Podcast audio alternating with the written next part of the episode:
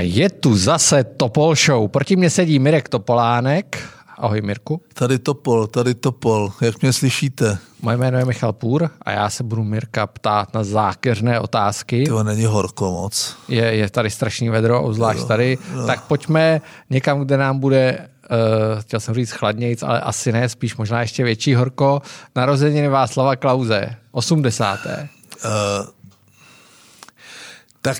Byl jsi na oslavě? Ne, ne, nebyl, nebyl jsem pozván, nepatřím eh, mezi milce, minimálně od té doby, eh, kdy jsem přestal být loajální a začal jsem se trošku, trošku vyjadřovat. Eh, já, bych, já si myslím, že Klaus vypadá výborně na 80 let. Eh, sice eh, mi někteří kamarádi říkají, že už tak často ten tenis nehraje, že jak to někde napsal, už si spíš zajde na to pivo, že, že ten tenis, ale v 80 úžasná kondice, pálí mu to, jak jsem mu někde přál, přeju mu ostré pero a bytý jazyk, někde u nás, u nás Blesku. Samozřejmě já nevím, jestli bych tam šel, eh, myslím si, tam je docela, docela bizár, eh, zve si, tam, zve si tam svý kamarády a nemá jich tak málo, eh, udělal to na hradě, musím, dělal několik rozhovorů, udělal rozhovor s Pleslem, ten jsem nečetl, udělal, Se mnou si viděl rozhovor. Udělal rozhovor, to jsem viděl částečně, viděl jsem četl jsem Václava Dolejšího a ještě dělal na novinkách a samozřejmě, že Klaus měl vždycky jedinečnou schopnost zkratky, eh, srovnatelnou má snad Miroslav Kalousek, eh, dostat to základní sdělení do jedné věty nebo nejlépe do dvou, do tří slov.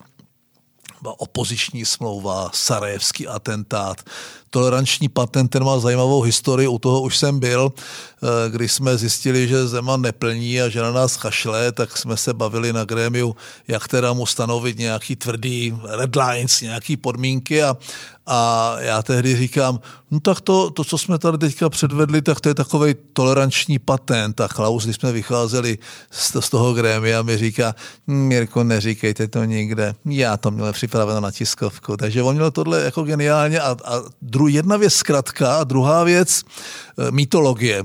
Vytvořit kolem sebe e, ten nimbus e, toho pana profesora, který každý den usilovně pracuje a potrhává si a málo kdo ví, že prostě jezdí na hory a hraje každý den tenis, minimálně v té době. Takže stejná mytologie kolem vzniku ODS, mytologie kolem těch devadesátek, a docela bych řekl, že se hodnocení, hodnocení případně mé osoby vyhýbá. E, trochu se mě dotklo, když mluvil, hm, no já jsem ty topolánky, to, ty, ty spojené s tím podnikatelským biznisovým prostředím, což, což, je docela, je docela úsměvné, eh, protože já jsem byl snad jediný člověk, který nejenom, že opustil eh, své firmy, ale v době, kdy jsem se stal předsedou, jsem všechny podíly prodal, na rozdíl od těch babišů a dalších jsem měl pocit, že to nejde dělat spolu, že když děláš něco na 150%, já se snažím dělat všechno na 150%, nemůžeš dělat dvě věci na 150%. Dost dobře to nejde. A e, samozřejmě takový ten kolorit e, kolem toho jeho prezidentování, e, kdy já celkem oprávněně tvrdím, když jsem sehnal ten potřebný poslední hlas při té první volbě a spolu s Kalouskem jsme si ho zvolili v té volbě druhé, že jsem si zvolil svého prezidenta tak trochu vynuceně. A Klaus se ke mně chová s takovým freudovským double Freudem, nejvíce nenávidíš toho, kdo ti nejvíc pomohl a nejvíce nenávidíš toho, komu si nejvíc ublížil, protože de facto nebyl to Paroubek, ale eh, byl to, byly to hlasy Václava Klauze, které 24. března 2009 eh, eh, zhodili tu moji vládu nesmyslně během předsednictví, nesmyslně taky proto, že ta vláda byla opravdu v té době úspěšná a ta obava Paroubka a vlastně i Klauze z toho, že bychom mohli případně vyhrát další volby a mohli dále působit na té politické scéně, Eh, musela oba dva děsit. Tam byla synergie, jakési negativní energie. Takže Klaus dobrý. Eh, Ale myslíš si, že se eh, může vrátit, protože takové spekulace se objevily. Já jsem s ním mluvil, to tady asi můžu říct, to Show, a on mi říkal, že to je blbost a je z něj patrný, že si tak pohrává jenom maličko s tou politickou scénou, oni se ho bojí reálně pořád. Uh, on nikdy neodešel. Jako o návratu Václava Klauze nemůže být řeč, protože on z toho veřejného prostoru jako totální homopolitikus nikdy neodešel a e, má, e, řekl že se trošku nudí, e, nicméně přece jenom je mu 80, myslím si, že má i určité zdravotní problémy, e, je realista a s tou myšlenkou si pohrává on a daleko více jeho okolí. Eh, on chybí někdo, jako je Klaus. Jo? To, to, že eh, Pantarej nevstoupíš do stejné řeky a že si nemyslím minimálně za to druhé funkční prezidentské období eh, si nezaslouží se kamkoliv vracet, protože to ti prezidenti speciálně u nás, tom, jako Zeman je typickým příkladem, už nemají žádný korektiv, nemají prostě, nemají o co usilovat, co po druhé zvolení a dělají si, co chtějí a jim to úplně jedno. To znamená, ani bych si nepřál, aby se vracel, ale chybí mi osoba typu Václava Klauze eh, v politice a po odchodu Miroslava Kalouska eh, mě vlastně chybí eh, obecně ten homopolitikus, člověk, který má strategické politické myšlení, který je natolik eh, bezohledný a cynický, že je schopen a ochoten hrát tu pragmatickou politickou hru. A v tomto smyslu eh, Klaus chybí, ale že by se vracel, tomu nevěřím a myslím si, že Eh, svým způsobem eh, konec jeho syna v politice a v trikoloře eh, bylo tak trochu jeho dílo a některé jeho názory pro mě jsou dneska těžce přijatelné, ale vždycky jsem ho svým způsobem obdivoval, vždycky jsem ho respektoval a vždycky jsem mu teda nastavoval to zrcadlo a byl jsem jedním z mála lidí, který mu ty věci říkal jako jeden z mála, který mu je říkal úplně natvrdo. A on to takhle bral a proto jsem taky možná nebyl pozván na jeho narozeniny. Eh, já jsem, my jsme s ním dali rozhovor loni uh, do Insideru, letos jsem s ním dal rozhovor na CNN. Eh, zajímavý srovnání. Loni mi přišel, že je trošku bez šťávy, že, že je maličko zabržděný, že má určitý zdravotní problémy. Letos mi přijde ve fantastické formě, což je, je neuvěřitelný, že se dokáže takhle zmátořit. Je, je prostě dobře naladěný, myslí mu to pořád stejně dobře. A přišlo mi, že už ty zdravotní problémy ho maličko opustili. Takže... Mimochodem, on to, že vydával eh, kniha první, rok první, rok druhý a vydal spoustu knih, eh, on uměl vždycky, eh, ať už ten text eh, nastřelil někdo a on ho dopisoval, nebo si ho psal úplně sám, tak uměl dobře psát. Eh, on dobře uměl o těch věcech i mluvit a jeho reálná politika byla vždycky trochu, trochu v rozporu s tím, co hlásal. Nicméně hlásá pořád to tež. On je, on je kontinuálně konzistentní, on říká, on má ty svoje dvě témata, euro a neschopnost Evropské unie vůbec fungovat a klimatické změny a obě ta témata si vybral podle mě zcela cíleně a ani v jednom z nich nemohl úplně prohrát, protože v jeho vidění světa eh, a svým způsobem i v mém vidění světa tu máme podobné. Eh, ty věci jsou nějaké buď zástupné ideologie, anebo eh, prokazuje ta Evropská unie sebedestruční prvky a ten poločas rozpadu už dávno nastal, takže to on si vybral a ty jeho poslední, já jsem četl, myslím, na stránkách Echa, ty jeho zápisky, které si vypisoval když někdy, někdy potrhoval docela neorganicky a když na výkonné radě na výkonné radě eh, si potrhoval v The Economist, tak, eh, tak se někdy ukázalo, že to nejsou úplně ty zásadní myšlenky, ale tuhle tu hru dokázal hrát dokonale, eh, je vždycky lépe připravený, jak jeho soupeři, má to načtený, má samozřejmě dár a schopnost pozurážet všechny přítomné, pokud nedosahují jeho, jeho prostě sečtělosti, vzdělanosti a rozhledu. Nicméně musím říct, že patří k tomu lepšímu po té revoluci, ať si kdo chce, co chce říká a e, určitě by nebyl takový prezident jako Zeman, i když některé ty prvky té politiky mají stejné, tak Zeman už je opravdu neštěstí, nicméně Klaus v třetím funkční období by byl asi podobný. jak se říká, že eh, pozurážel kde koho, tak jsem jim vybavila historka, kdy jsme pořádali v Euru event, kde byl on a byl tam soukromý bankéř nebo investiční bankéř, nevím přesně, jak se jmenuje křesním jménem, ale že příjmení se jmenuje Jonáš, jo, poměrně známý. Já znám Jonáše, Zna, no, znáš ho. Světový bance, a myslím dokonce. Přesně tak. No. A mě vždycky fascinovalo na, na panu prezidentovi, eh, jak má ten zabiják, takový ten instinkt toho zabijáka, že když má příležitost někoho sundat, tak ho fakt sundá a nepolituje ho, protože ten Jonáš se tam dopustil prostě chyby, řek, řek něco blbě a bylo to až jako trapný, jak to bylo blbě a mě ho bylo líto a říkal jsem si, tak, tak bych to jako přehlíd, prostě velkoryse. Ne, tam následovala desetiminutová přednáška, eh, kdy ho úplně zadupal do země. Já nechci, aby celý ten dnešní eh, podcast byl jenom, eh, jenom o Klausovi. Já s ním zažil neskutečné věci a on měl někdy docela, docela takový ten jeho sarkazmus a, a takový specifický smysl pro humor. My jsme byli oba zvoleni jako observers, ještě když jsme nebyli členové Evropské unie, tak jsme byli vlastně šest lidí z ODS, tři ze sněmovny, čtyři ze sněmovny a dva ze Senátu byli tzv. pozorovatelé v Evropském parlamentu a e, když jsme tam letěli poprvé, tak jsme, to letadlo nějak mělo spoždění, neměli, ulet, neměli jsme slot a čekali jsme tam ale dvě, dvě nebo tři hodiny, možná víc a teď jsme se bavili a já jsem mluvil o cestě do otroctví a o Hajekovi a, a ten Klaus se na mě tak podíval s tím takový, jak, jak ještě tehdy před tou operací ty, měl tím žourající očička a tím svým typickým akcentem říká, hm, Mirko, tomu vy jste ale přece vůbec nemohl rozumět. že on byl docela brutální a na druhé straně, přestože se obklopoval kývači, eh, tak eh, rozuměl síle a respektoval sílu a eh, nemám pocit, musel jsem ho strašně štvát, protože, protože jsem úplně jiný a vždycky, když jsem chodil na grémium a chodil jsem na rozdíl od jiných včas nebo brzo, jako je mým zvykem a žertoval tam se sekretářkama, tak jsem ho slyšel dole v tom ještě když jsme byli v tom naproti sněmovny, tak on přicházel s tou ochránkou a, a já nahoře svým burácivým smíchem eh, jsem tam rozveseloval sekretářky a ze spodu jsem slyšel, mm, už se zase směje.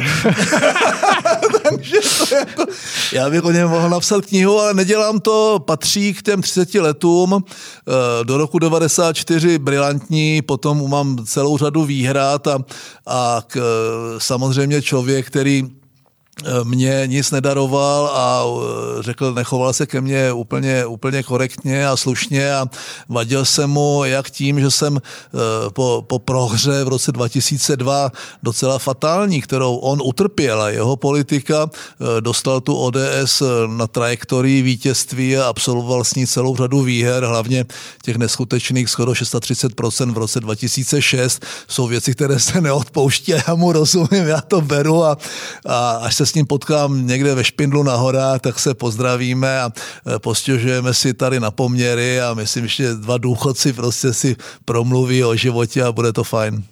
Tak, uh, pojďme na druhý téma. Dneska budeme hodně v zahraničí, protože se doma toho za stolik neděje. Uh, summit Biden-Putin, jak to na tebe působí? Docela selanka za mě nic zásadního. Já k tomu Nemáš kvá... z toho trochu obavy? Protože no, mám to... z toho trochu obavy. Já jsem něco kvákal na české televizi, byl jsem tam s Honzou Kohoutem, Eh, vlastně novým nebo staronovým náměstkem ministra, taky dvojnásobným ministrem v těch úřednických vládách, eh, který dělá teďka náměstka ministra. Já si od něho slibuju minimálně to, že eh, rozjede a změní pohled na české předsednictví, protože to je jeden z jeho úkolů a taky bekuje trochu mladého Kubu Kulhánka, aby tam měl kromě Martina Povejšila ještě někoho z těch kariérních diplomatů zkušenějšího. Takže jsem něco k tomu říkal, jako Pokládám to za eh, trochu návrat k obamovské cestě eh, americké politiky DTNT, to znamená určité smířlivosti v zahraniční politice Forda, Nixona a bohužel taky Obamy. Co teda dostal Biden za to, že souhlasil s návratem velvyslanců na své ambasády, když ten důvod, proč ty velvyslance povolal, no toho velvyslance povolal z Moskvy domů, byl samozřejmě, byla celá řada věcí neodpustitelných, krom, včetně únosu s tichým ruským souhlasem, únosu letadla, letadla běloruskými silami. S ruským svolením. S, s ruským svolením. Co teda, co teda dostal? Přece ta, ta zahraniční politika a diplomacie je spíše za, za závěsy a pod stolem, takže my vlastně nevíme, co si ti kluci povídali. Dozvíme se to v následujících týdnech a měsících a já mám obavu z toho, jak Obama zrušil vlastně protiraketovou obranu a celý ten systém, který vlastně do kterého se byli zapojeni my a Poláci, takhle mírných stírných, měl prostě jinou filozofii, tichým duchem, tichým duchem nechal proběhnout arabské jaro s tou obrovskou, obrovskou změnou, která tam nastala, dveře do Evropy otevřeny a celá migrační krize nastala především jako díky této velké chybě. Tak nějak tam... se koukal, koukal a ten, ten Biden, protože má stejný lidi, jako byli v té Obamově administrativě, kteří jsou starší, zkušení, mainstreamoví, tak si myslím, že dělá podobné chyby a doufejme, že neprodal, tak jako historicky se to stalo mnohokrát, někdy tak, že to třeba ta veřejnost tady ani nepochopila, jako koncem 90. let a potom za Obamy ta Amerika tu střední Evropu a východní tak trochu opustila. Má svoje témata, má svoji Čínu. Potřebuje s Rusem udělat nějaký deal, minimálně deal, tady jsou red lines, ty když překročíte, tak my budeme zlí. To mě překvapilo, že Putin on... řekl, že žádné red lines si neřekli, že k tomu se nedostali. Ano. Biden nemluvil o ničem jiném. No, no mě překvapilo, že on mluvil o red lines, že, že nakreslil tu červenou čáru, ale Uh, to je... Nakreslil po té, co v podstatě ustoupil od jakýchkoliv sankcí za Nord no Stream, no jistě, jo? což je jistě. ten největší projekt současnosti. Tak už prohodil Poláky. Uh, to, že, no, to, že se Ukrajince, choval, prohodil a Ukrajince samozřejmě, to, že se choval jako ten Obama, který takhle jenom zavolal uh, tehdejšímu zastupujícímu říšskému kancléři Janu Fischerovi, tak my teda od toho projektu odstupujeme, že takhle se zachoval i teď, že aniž by Polákům a Ukrajincům něco oznámil, tak těm Němcům Němcům prostě dal jako Němcům a Rusům, řekl, no tak si ten Nord Stream teda postavte, což je geopolitická, geostrategická chyba, zcela evidentně. Eh, tak, tak eh, já mám trochu obavu, jestli eh, v rámci toho obchodu s Rusem on, on řekl bych tak trochu neopustí spravodajsky, vlivově, ekonomicky tento prostor a pro nás by to bylo samozřejmě fatálně tak. špatně. Británie tam se dějou zajímavé věci. tam se dějou věci. Pro, kromě toho, že eh, se mimochodem, o tom jsme se ještě nebavili před natáčením, kdy se trošku ladíme, uh, ukázalo se, že vědci z té skupiny SAGE, uh, která dohlíží na COVID, zadržovali informace pro Borise Johnsona, protože ty informace byly optimističtější, než se původně očekávalo. Uh, a v podstatě ho donutili odložit to otevření. Tak to je Hrajou, hrajou si prostě s námi stejně, jako si hrajou Naprosto. ti kluci tady. A, a, John, a, a k tomu přichází další krok, eh, o kterém já jsem dneska ještě docela pěkně na něm mluvili, o něm mluvili na radiožurnálu.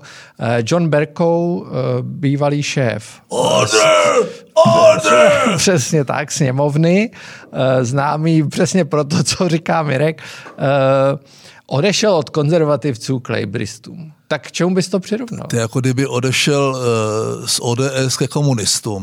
Uh, to, že, to, že i v ODS byli bývali, bývali členové KSČ a říkalo se, kterou letos budeš volit stranu, říkal komunisty a v které straně.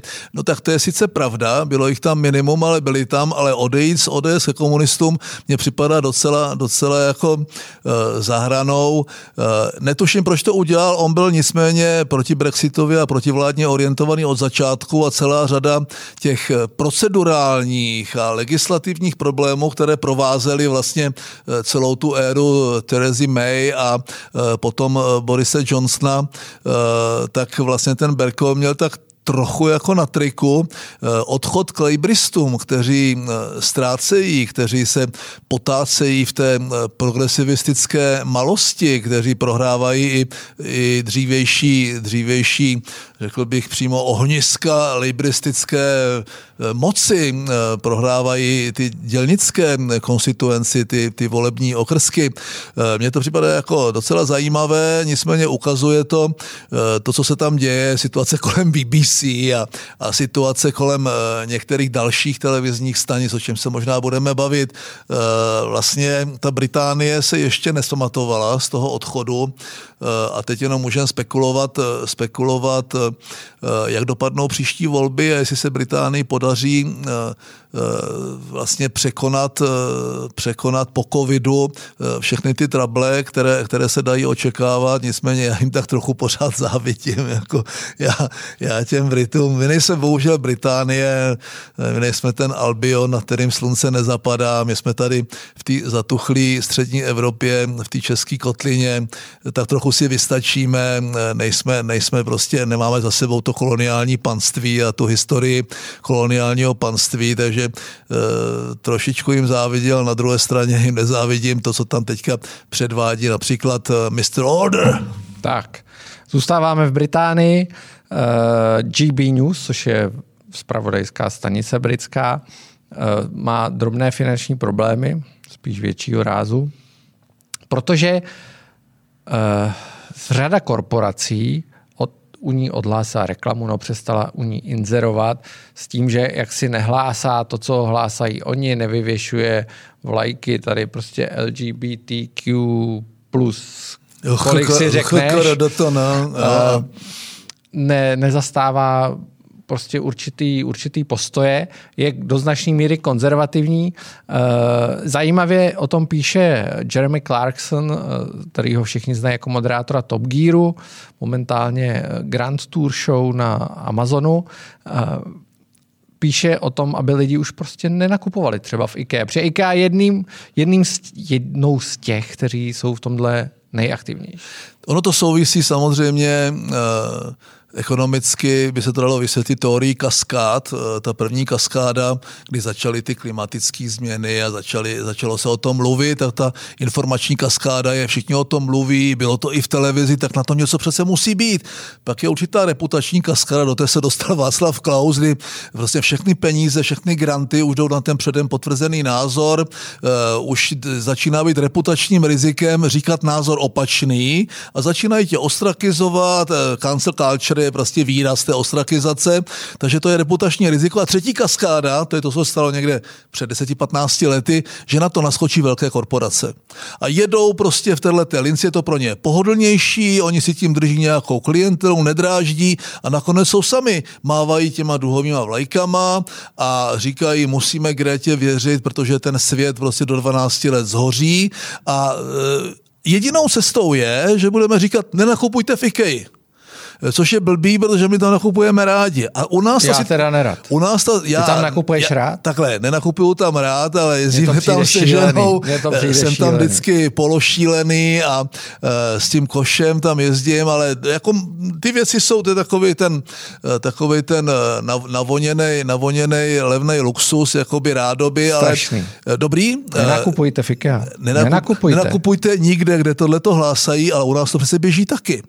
My sice víme, že to uhlí budeme nějakou dobu ještě pálit a potřebovat za ekologických podmínek a tak dál. Přesto už dneska pojišťovny říkají, my to nebudeme pojišťovat.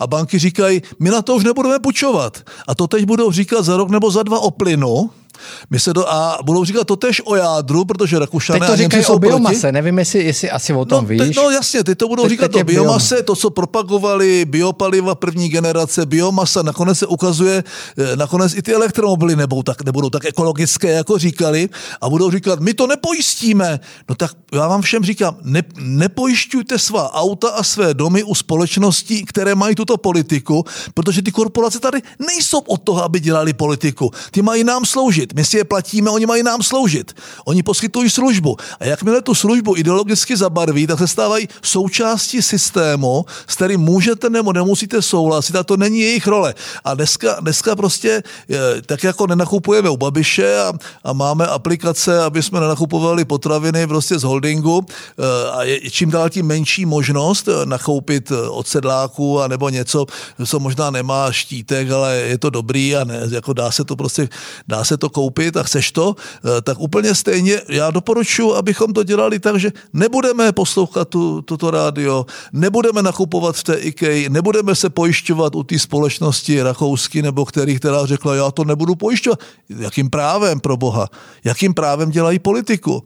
Ať pojišťují to, co je pojistitelné. Která to byla společnost? Uh, všechny. Nějaká, ale. všechny. Skoro všechny. Nepojišťujte se tam a nechoďte nakupovat do IKEA. IKEA není náš reklamní partner, tak je nám to jedno. Hmm. Uh, Marie Benešová byla v nedělní partii byla, řík... ne, byla u Terezie Tománkové. No, to je partie. No, to se jmenuje partie, partie no, pořád. Jasně, to aha, se jmenuje pořád partie. No jo. A partie Terezie, Terezie Tománkové. Tak a říkala tam, že přestože soud zrušil vládě, mimo jiné, tam říkala, všechny v podstatě pandemická, protipandemická no, opatření, no. tak je to v pohodě, protože jich zrušil jenom 17, což je teda od zavření restaurací, škol, všeho po respirátory. Já nemusím Jiřího pospíšila, mimo jiné i za to, že nechal ostřelit Vesecko a posadil tam právě Pavla Zemana eh, nesmyslně a vlastně na té na té destrukci naší justice eh, se významně podílel a neomlouval ani to, že byl mi ministrem, anebo mě, mě ne, nezbavuje viny za to, že jsem si ho tam posadil. Eh, nicméně taková teta, jako je Marie Benešová, eh, to, je, to si uvědomíš, jak strašně poklesla úroveň těch lidí,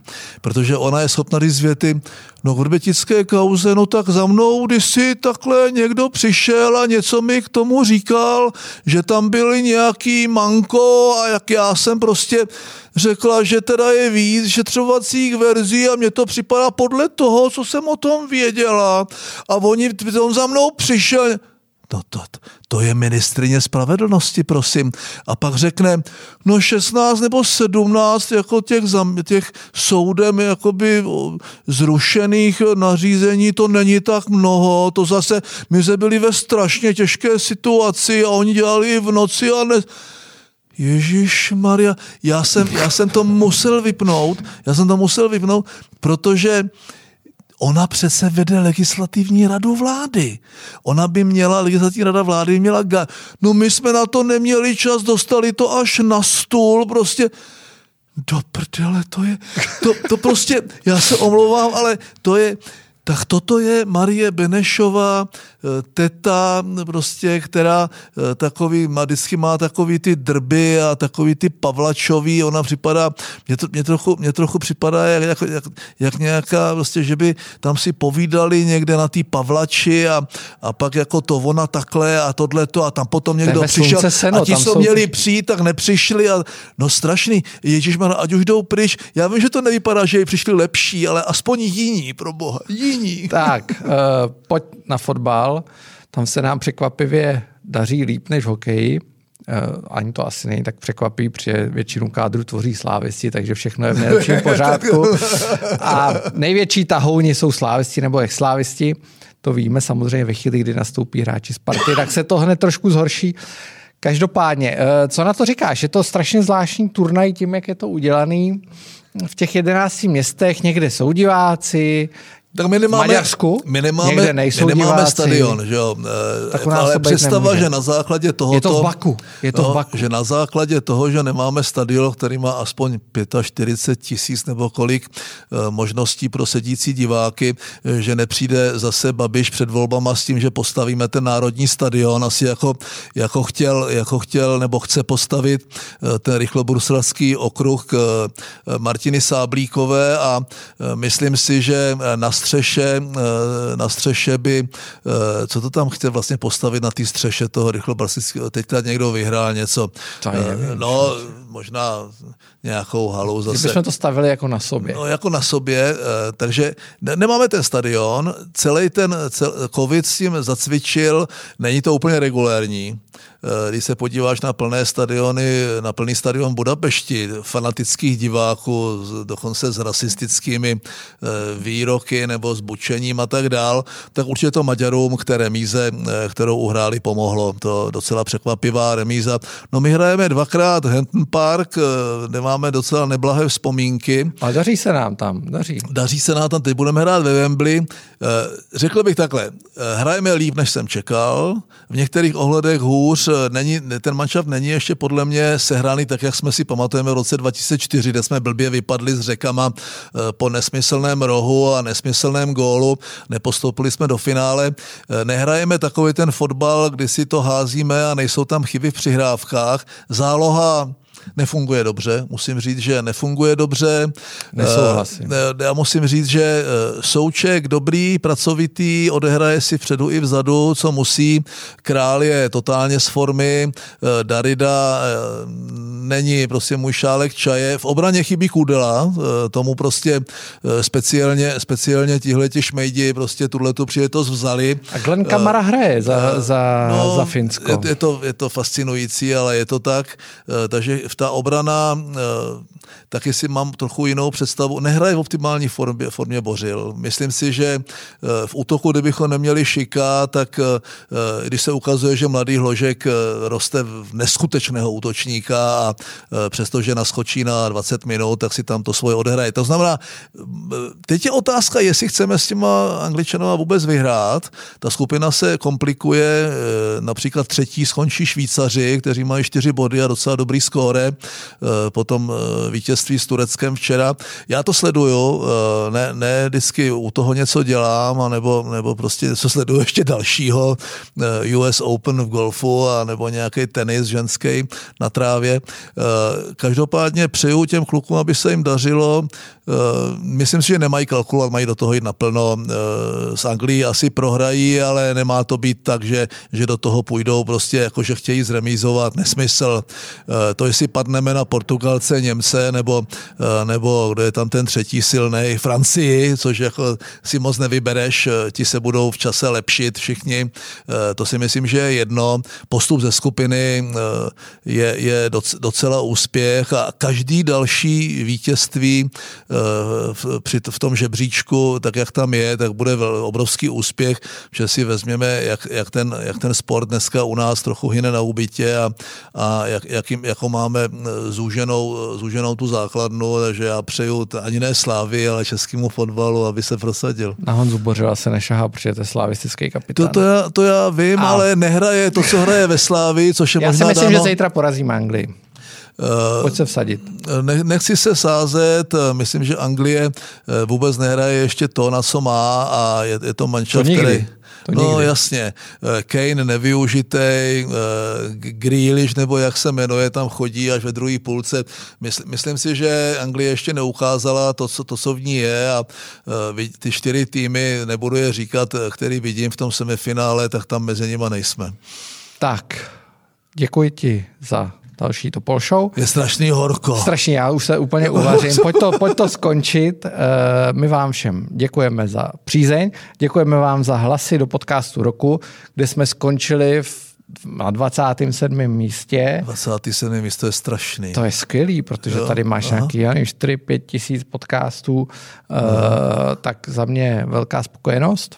Dívejte se na CNN Prima eh, Dívejte se na večer Prima. a zítra večer, kdy tam bude tady Michal. Tak, eh, Nevím, koho tam, tam budeš mít. Mám tam Roberta Plagu dneska. Robert Plaga. Ten dlouho no. nedal rozhovor.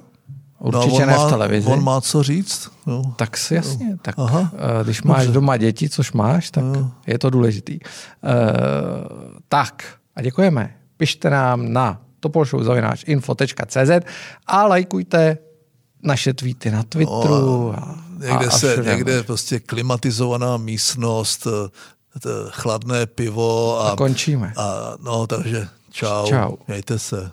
you